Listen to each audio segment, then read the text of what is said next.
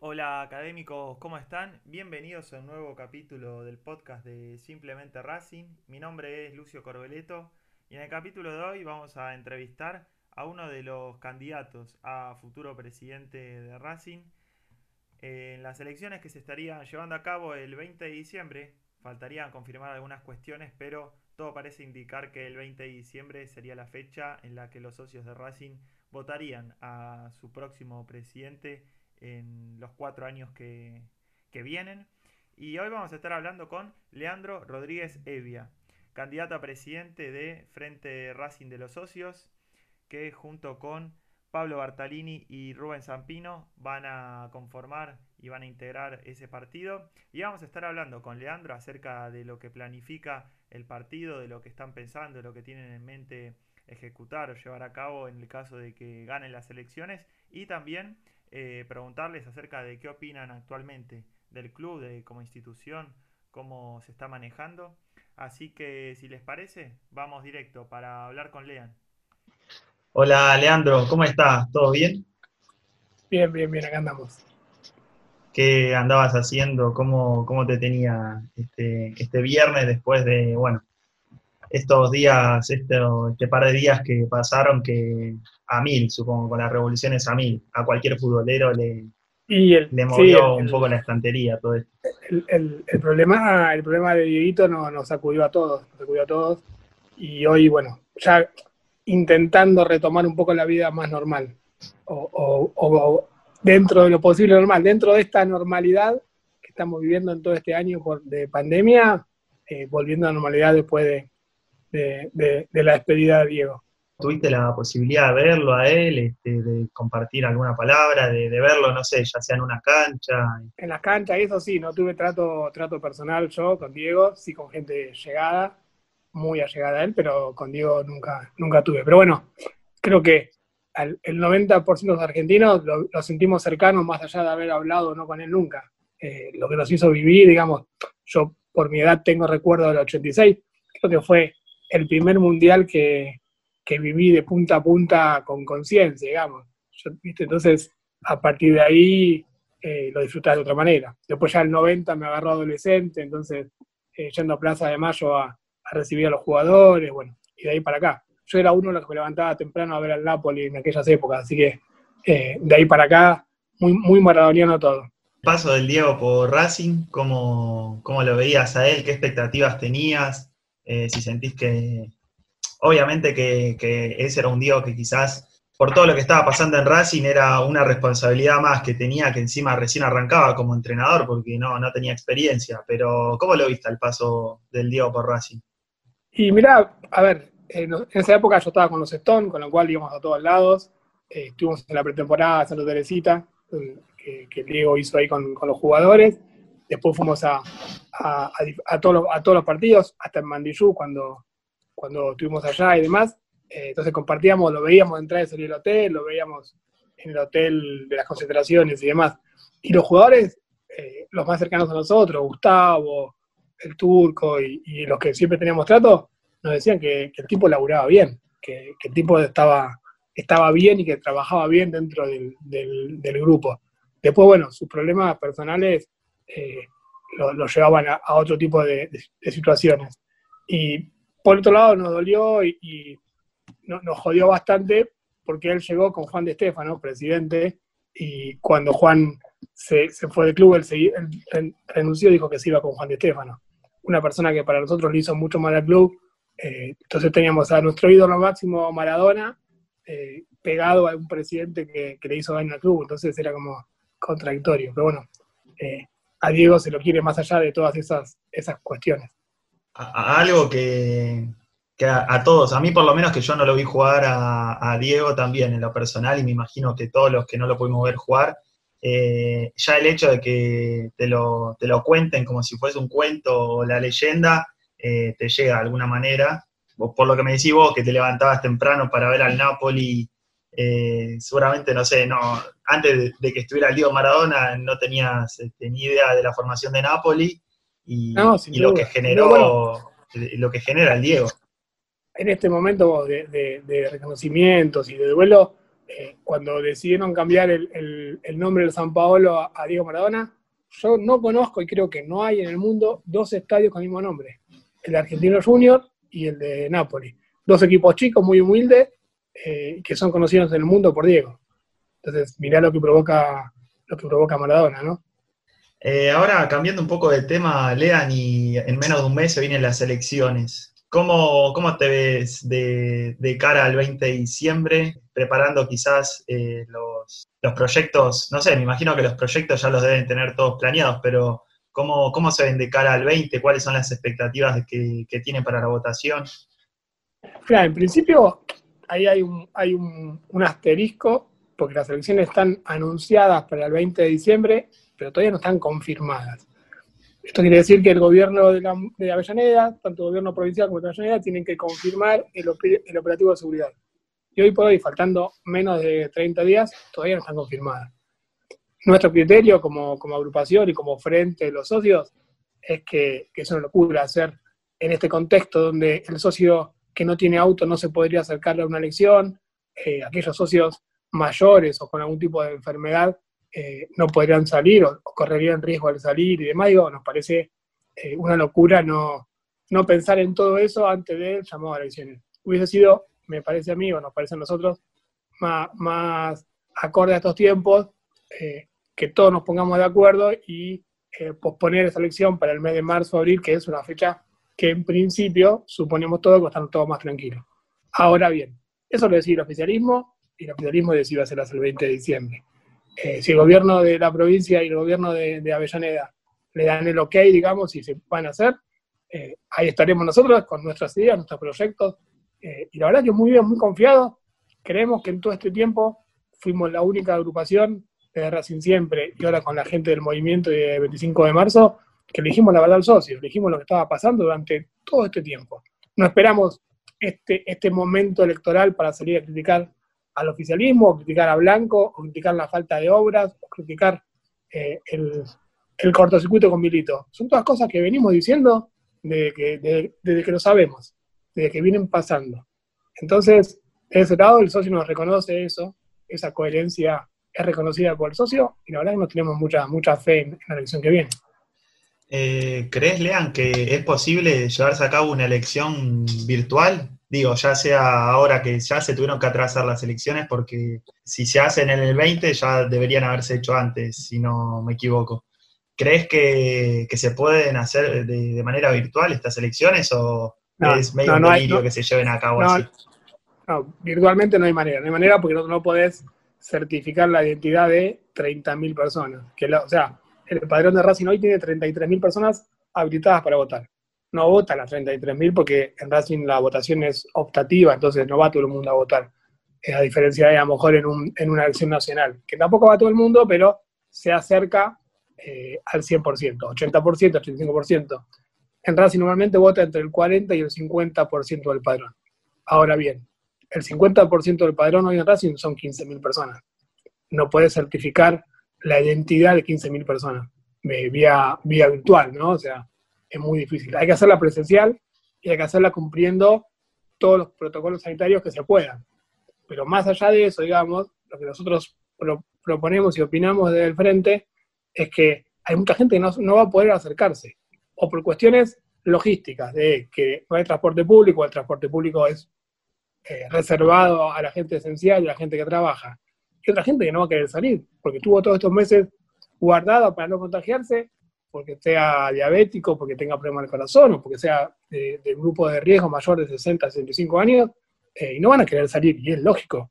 Entonces, nos parece que se desvirtúa eh, el acto eleccionario si se hiciera en este contexto. Eh, sí, la verdad que sí. Yo te lo preguntaba porque quizás lo habían de alguna manera hablado, esa posibilidad, pero se ve que ni siquiera, ni siquiera se trató. Ah, no se trató porque no hay manera. O sea, no, hoy por hoy no están los medios dados para certificar que las 15.000 personas que vayan a votar, en principio el 50% del padrón, como te decía, las que voten sean esas, digamos. O sea, cómo certificar la identidad de la gente que va a votar. Entonces, tiene que ser presencial, donde uno tiene que poner su huella digital, tiene que ir con su documento y de esa manera te habilitan a entrar a, votar. acá digitalmente no, no, hay nada preparado para eso todavía.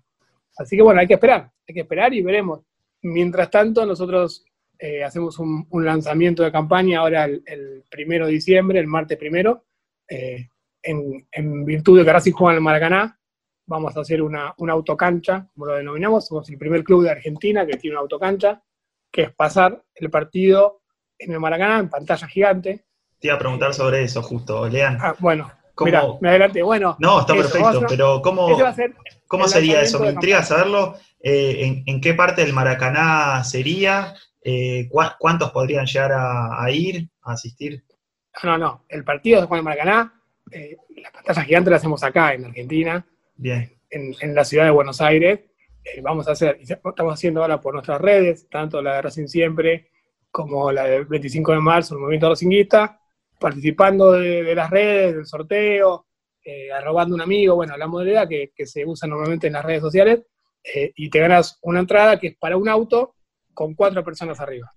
Cumplimentando todos los, requisitos del protocolo sanitario, no puede haber más de cuatro personas, cuando llegan se les toma la temperatura, bueno, todo lo que nos estamos habituando a, que pase hoy en día. Eh, pero bueno, la idea es eso, la idea es juntarnos como socios y ver el partido todos juntos y hacer mucha fuerza todos juntos, que nos está faltando un poquito de, energía en estos momentos, así que eh, nada, es raro, va a ser raro ver a, Racing desde adentro del auto, uno puede sacar el cuerpo por la ventanilla, digo, pero no mucho más que eso. Pero es lo que hoy podemos hacer para estar todos juntos. Así que de esa manera vamos a, a, ver el partido el martes y a, hacer un poquito de fuerza para ver si podemos pasar esta serie, que la verdad que nos tocó, siempre nos tocan partidos chivos. El año pasado River, hoy Flamengo, tenemos mala suerte en los sorteos. No, encima después los partidos que se vienen, porque ya arrancamos con Flamengo el campeón, pero si ya vamos a pasar, se viene todavía complicada la cosa. Te toca Boca Inter. El tema, a ver, y siempre hablamos lo mismo, eh, tampoco a ninguno de ellos le gusta jugar con Racing, eso está claro pero muchas veces ve sorteos y les toca Deportivo Delfín o le toca, le toca la eh, llave quizás más accesible, sí. Claro, Atlético Mojarrita, y en principio, digamos, parecería más fácil. Después el fútbol, y sabes cómo es esto, y todo se puede dar, pero... Sí, cualquiera puede estar a la altura. Jugar un año contra River, que venía de ser campeón y que candidato al título últimamente. Jugar con Flamengo, que es el último campeón, que después te toque Boca, que es candidato al título. Son para salir campeón hay que ganarle a todos, no hay duda. Ahora, muchas veces puedes tener una llave un poco más accesible que te facilita estar un poco más cerca eh, de los últimos puestos, los últimos partidos y no, y no algo tan complicado. Pero bueno, es lo que nos tocó y a eso le vamos a dar pelea. Eh, si algo que, tiene de, especial hincha Racing es que agrandarse en la adversidad, así que vamos a agrandarse. El resultado de Avellaneda no fue el ideal, el rendimiento fue bastante mejor de lo que veníamos teniendo, así que eso nos deja una, puerta abierta de esperanza como para decir, le vamos a dar pelea a la llave y ojalá pasemos. Eh, dos preguntas, Lean. Eh, en el caso de que Racing avance, ¿tienen pensado algún sorteo futuro del autocine este que proponían o todavía ya no se habla de eso? Sí, no, sí, sí, sí, la idea... Toco madera igual, pero bueno. vamos a, la idea es llegar todo lo más lejos que podamos, todo lo más lejos que podamos, así que el autocancha de vuelta, somos el primer club que lo hace y ojalá que, lo podamos hacer muchas veces más. si, tenemos que ir hasta enero y hacerlo, a, como dijiste vos, en la puerta de la Maracaná, lo haremos en la puerta de Maracaná. Hoy por hoy solamente nos, quedamos acá, en, Ciudad Buenos Aires, y hacer un, autocancha ahí en, Capital. La otra pregunta, Lean, me decías que el rendimiento del equipo fue bueno, el, eh, el partido fue mejor Flamengo yo lo, yo lo vi bastante bien en el sentido de, cómo venía Racing. Obviamente que los partidos en los que tuvo que jugar eh, se había notado, bueno, eh, que quizás hasta inclusive tenía la pelota por demás sin generar peligro y con Flamengo me pareció todo lo contrario. Eh, creo que Flamengo fue el dueño de la pelota y sin embargo Racing pudo generar peligro, o por lo menos fue más parejo eso y es para destacar. Pero a lo que quiero ir es, vos me decías que el rendimiento fue bueno. El rendimiento del VAR en el partido, ¿cómo lo viste? Y te quería preguntar si estás de acuerdo con que se invierta en, esto del VAR. Y después otra pregunta más acerca del VAR y, las posibilidades que se están barajando. No, mira, bueno, hoy, justo hoy salió el, audio del VAR y la anulación del gol de, Lisandro. Eh, como toda herramienta tecnológica, eh, siempre depende de, la calidad humana que haya atrás, de la expertise humana para, manejarla, ¿no? Entonces, ahí es como, a lo mejor en otro tipo de, sociedad o otro tipo de, comunidad, el VAR a lo mejor se maneja de otra manera. Lo que se está viendo en Latinoamérica es que está dejando, dejando mucho que desear, o sea, no, termina, termina perjudicando al juego más de lo que lo ayuda, hoy por hoy. Eh, pero bueno, también imagino yo que, serán cuestiones a, modificar. En lo que tiene que ver con Racing, creo que eh, es una llamada de atención, que ya van tres Copas Libertadores que nos anulan mal tres goles. Creo que de la dirigencia hay que tomar nota, ¿no? Si, si algo se repite eh, varias veces, lo que menos es es casualidad.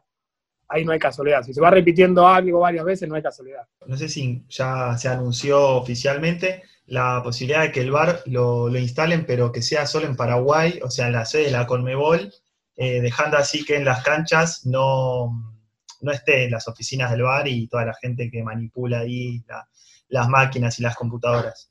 ¿Qué opinas de, eso? Eh, en cuanto también, está bien, por un lado uno deja de, invertir en eso, digamos, en, toda esa tecnología para la cancha, eh, pero por el otro lado, este, me parece medio, medio insólito en cuanto a la lejanía de la comunicación, ya el audio se escuchaba bastante malo. Una espica de, años 60, el audio es malísimo. La verdad que no había escuchado esa versión de, que instalar eh, las oficinas de bar en Comebol directamente.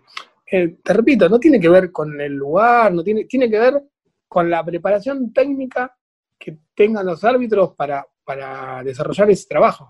básicamente es eso, es un trabajo y tendrán que verlo. Cosa que, como acá todo es muy rápido, uno no puede esperar 15 minutos para festejar. Eh, se termina naturalizando un montón de cosas. Eh, otra, otra cuestión que en algún momento lo hablamos con, gente de la Comebol, que tengo allegados y demás, es que el VAR funcione eh, como funciona a veces en, el tenis, como un ojo de halcón, que funcione a pedido de parte. A lo mejor por, por, por un en cada tiempo que cada equipo tenga la posibilidad de pedir un VAR. En jugadas así, ¿no? De gol o penal. Entonces ahí como que tendrías un poquito más de posibilidad de poder decir, bueno, miren, revisemos esto porque acá hubo gol o no hubo gol, o acá, en este caso de Mena, que Racing hubiera pedido revisión y poder verlo bien todos juntos para ver qué es lo que cobraron y así todo ver de que está mal cobrado. Pero bueno, eh, de vuelta, la tecnología siempre depende de seres humanos y los seres humanos somos perfectibles todo el tiempo. Lean, cambiando un poco de tema, y ahora te quería preguntar más en cuanto a, la presidencia y, a cómo se maneja el club. A vos te hice una entrevista en Clarín en donde dijiste que no se le puede pagar un contrato carísimo, en este caso, bueno, era a Bismara cuando estaba en Racing, eh, y no tener presupuesto para pagar pelotas de básquet. ¿Vos crees que actualmente en el plantel hay jugadores eh, que tienen una cláusula por encima de la que deberían tener o varios jugadores que quizás este, tienen esa cláusula que, que, Racing hoy en día se le cuesta para pagar, digamos, el salario, más que nada?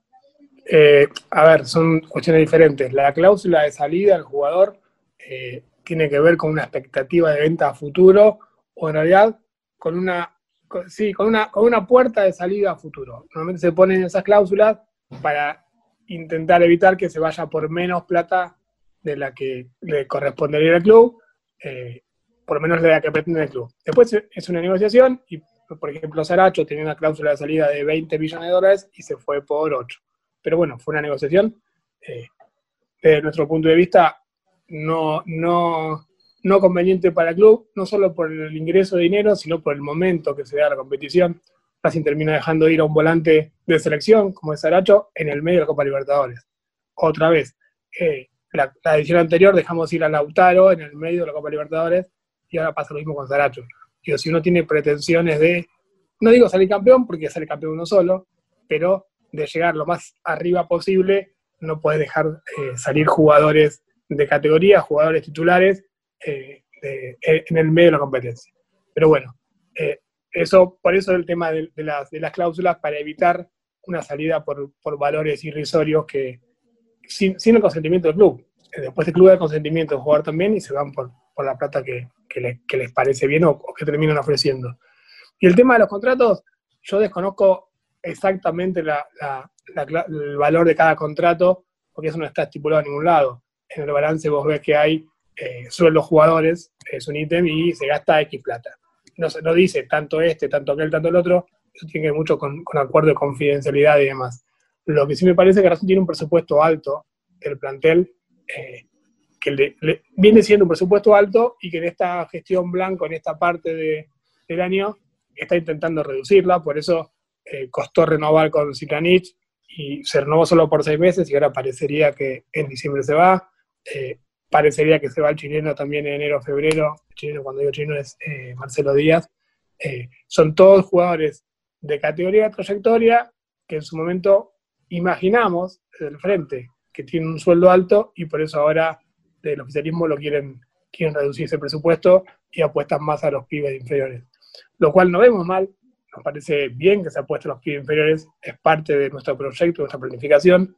El problema está en cuando vos apostás con los pibes todos juntos y pones cinco pibes todos juntos eh, sin, ningún, sin ningún muro de contención de los mayores.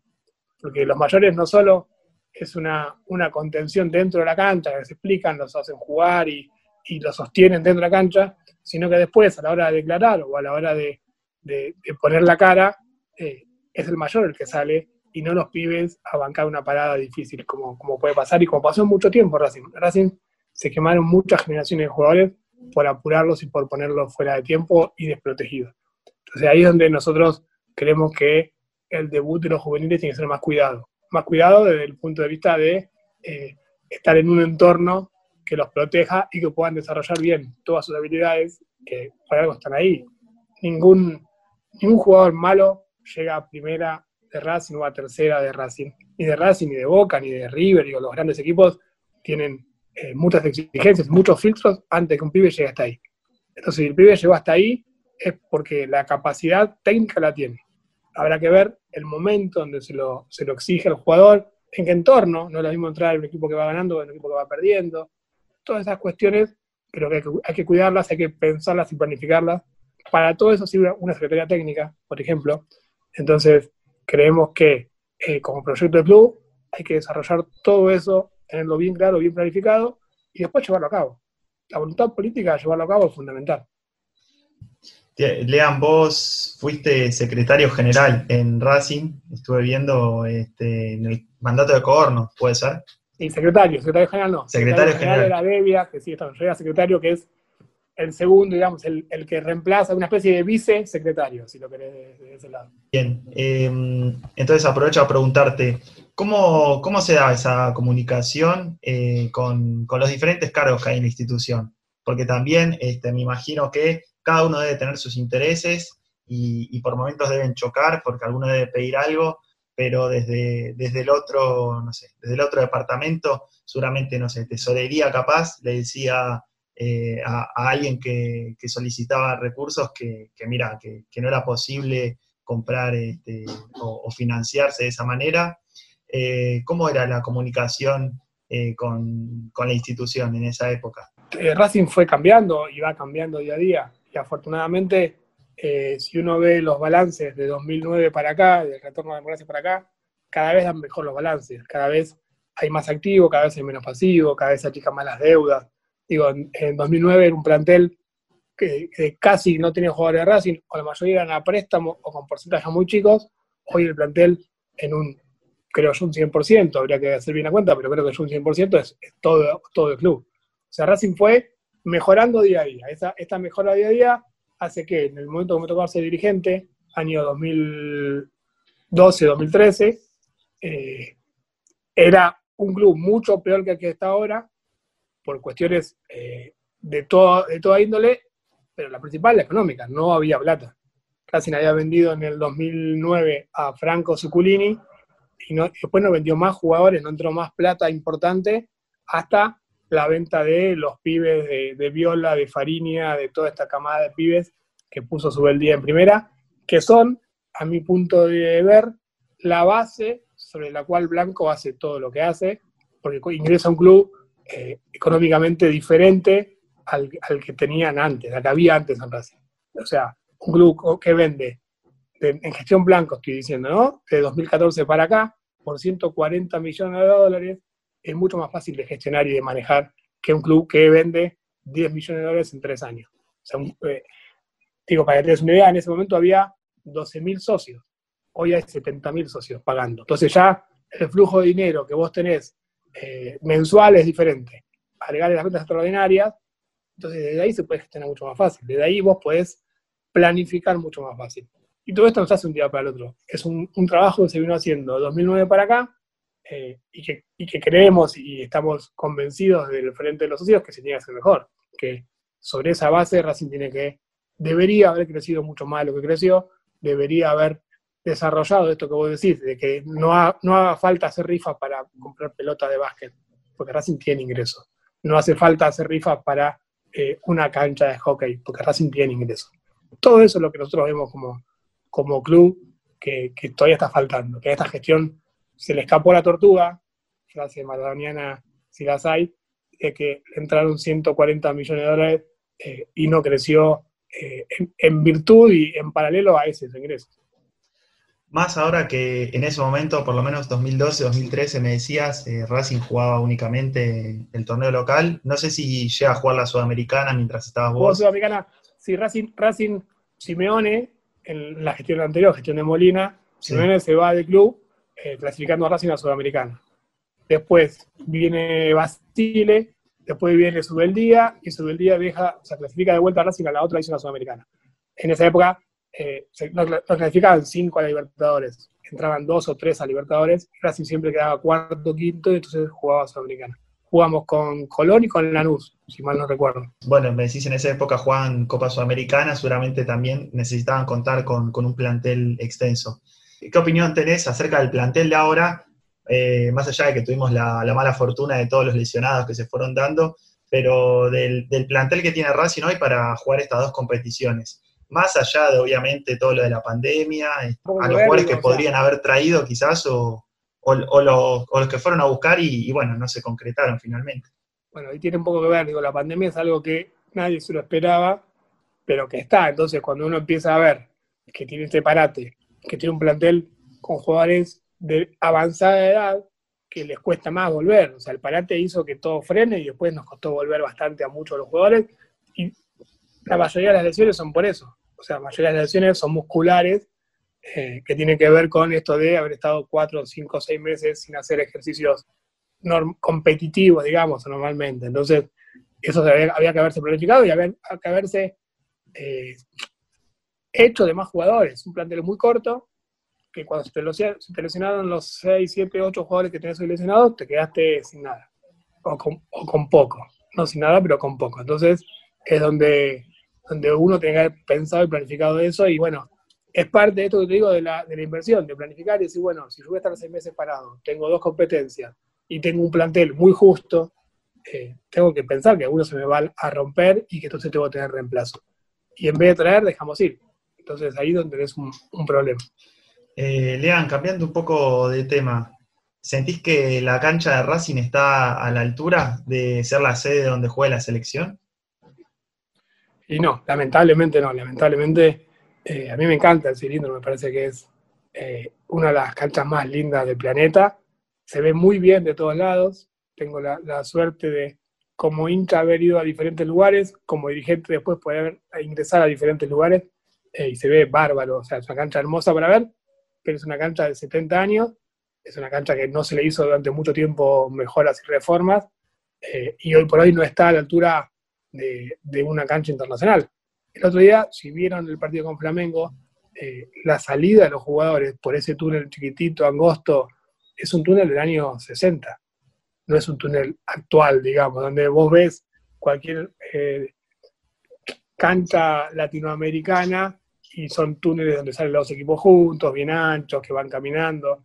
son cuestiones eh, que hacen, hasta si se quiere, al, al protocolo actual de competición internacional yo conozco los dos vestuarios, el de Racing y el visitante. Y el vestuario visitante te puedo asegurar que es un vestuario de una sociedad de fomento. Es un vestuario, cuatro paredes eh, y tres banquitos. Es el vestuario. Eso no puede recibir a ninguna selección internacional.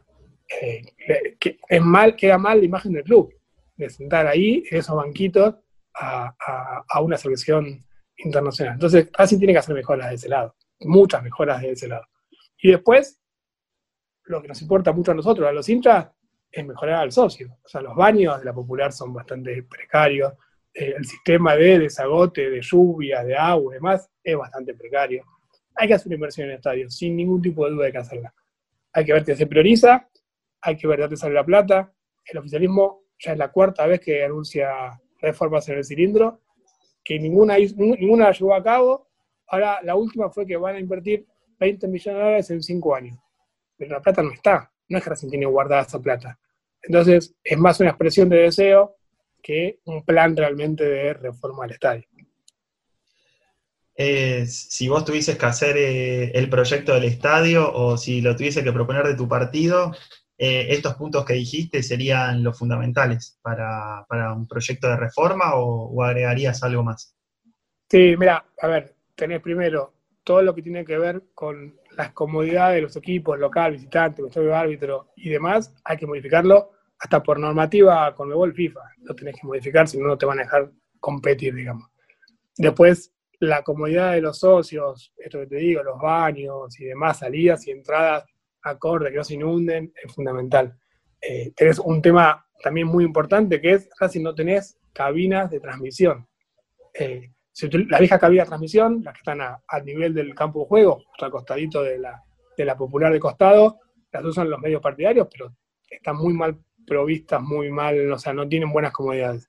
Entonces, cuando vienen partidos internacionales, eh, le tenés que ceder palcos, los palcos que están abajo de la platea, abajo de la, la platea C y D, digamos, arriba de la B y la A, que son palcos, los tenés que usar como, como cabinas porque no hay cabinas de transmisión. Entonces también hay que hacer todo un módulo de cabinas bien buenas, eh, modernas, equipadas, para poder transmitir, para que se pueda transmitir bien. Si no, no, no, no hay manera. Entonces, hay muchas cuestiones para reformar. Creo que el proyecto, o mejor dicho, el render de, que armó el, oficialismo, tiene muchas de estas cosas y están muy bien. Eh, creo que por ahora no hay ningún proyecto porque no, no, veo, no veo planos, no veo, no veo cosas concretas, veo mucho humo y nada concreto. Para ir cerrando, Lean, dos preguntas rápidas. El punto más alto de la dirigencia de Blanco y el punto más bajo que viste vos. Y después, ¿por qué el socio te debería votar a vos en el caso de que se confirme el 20 de diciembre? Eh, mira, punto más alto, me parece que tiene, tiene mucho que ver con el emprolejamiento institucional que hubo en Racing. ¿sí? O sea, eh, cuando eh, Blanco asume, hay una, pelea grande de egos y de, poder dentro del club, de la cual eh, yo fui testigo y fui uno de los que la denunció. Y creo que Blanco tiene la virtud de emprolijar todo eso y poder llevar ese barco a buen puerto con las aguas calmas. Creo que es la mayor virtud de, de Víctor Blanco. Y después creo que el, punto más bajo de Blanco, aunque muchos, aunque muchos no lo vean, es la administración. Blanco tiene una, una, chapa de buen administrador, y si yo te digo que vendimos por 140 millones de dólares, que en este tiempo, eh, que son siete años, conseguimos dos torneos locales, ninguna Copa Internacional, una Copa Nacional, pero ninguna Copa Internacional, y que si no tiene un peso guardado, que no tiene plata guardada, significativamente guardada, que no creció en propiedades, que no tiene ladrillos nuevos importantes. Entonces, administrativamente algo pasó. en algo se malgastó, ya lo hablamos previamente, en los malos mercados de pases, en a lo mejor sueldos muy altos o demás, para que Racing se haya masticado 140 palos verdes. Eh, la venta más importante de los últimos tiempos del fútbol argentino es Lautaro Martínez. La aparición más importante. Racing lo vendió muy bien. No sabemos cuánto cuánto se vendió, pero lo vendió muy bien Racing. Eh, esa plata no queda nada. Y hace dos años que se fue Lautaro. Entonces creo que es un, punto, un punto bajo de la, gestión blanco. ¿Y por qué nos tiene que votar a nosotros? No a mí, yo soy candidato, pero a nosotros como frente de los socios, por todo esto que venimos diciendo. Somos un frente que le habla de, que le habla de frente, valga la redundancia, al socio, que le dice las cosas como son, que conoce el club, que quiere un club abierto a los socios, que quiere un club de lunes a lunes, que quiere trabajar profesionalmente tanto el fútbol, que es fundamental, eh, como un montón de otras áreas, la infraestructura, los deportes, eh, el marketing. Hay mucho por hacer en Racing todavía que no se hizo en todo este tiempo. Entonces, el Frente de los Socios está preparado para eso. Conocemos bien el club, conocemos cada rinconcito del club, eh, que no nos va a costar ganar y, empezar a gestionar no nos va a costar nada. Lean, un placer hablar con vos, más en, esta época de Racing que, se viene con alto revuelo, por lo que decíamos, la Copa Intercontinental. Eh, ojalá, ojalá, eh, yo me estoy anticipando, la copa, una Copa Internacional, este, bueno, en este caso la Libertadores, las, las elecciones este, y, todo lo que se está jugando en Racing, la verdad que, está bueno poder hablar y, que nos des tu visión como, como posible futuro candidato a presidente, o posible presidente en realidad. Tenemos, tenemos, tenemos esa visión del club, tenemos esa visión del club y la venimos llevando adelante con coherencia durante un montón de años. Ahora, después de que Diego Milito salió y dijo todo lo que dijo, mucha gente ve muchos errores y muchas falencias que nosotros le marcamos hace cuatro años. Entonces, creemos que el socio nos reconoce eso, o por lo menos en el cara a cara nos reconoce eso y creemos que, es el momento para, para, modificar muchas cosas sustanciales del club que en todos estos años se, se dejó pasar oportunidad tras oportunidad. Bueno, Lean, de vuelta. Muchas gracias y, nos estamos viendo en la próxima. Voy a ver si, gano el sorteo de, del, autocine, del autocine autopartido en, en la ciudad. Dale, dale, buenísimo, buenísimo, dale. Te esperamos, te esperamos. Abrazo grande. Dale, un abrazo, Lean, y lo mejor para las elecciones. Dale, gracias, gracias. Ahí pasaba la palabra de Leandro Rodríguez Evia, candidato a presidente del Frente Racing de los Socios que nos comentó acerca de cuál es su visión del club, eh, cómo le gustaría, o en qué aspectos, mejor dicho, le gustaría a él mejorar e incursionar un poco más para, un Racing mejor. Eh, en, su opinión y en su partido también nos comentó cómo es que vieron y cómo vio él eh, el mandato de Blanco en estos últimos años eh, rescata lo positivo que fue el haber asumido en un contexto totalmente adverso y cómo pudo llevar aguas más calmas al club y, junto con eso también poder conseguir los títulos que consiguió. Más allá de que también resalta la floja administración desde su punto de vista debido a la plata que ingresó en Racing y eh, los recursos que quizás no fueron utilizados con, total eficiencia eh, para algunas cuestiones a ser utilizadas para el club. Así que veremos, el 20 de diciembre todavía falta confirmar la fecha, pero veremos quién será el futuro presidente de Racing. Espero que les haya gustado esta entrevista y nos estamos viendo en la próxima. Hasta luego.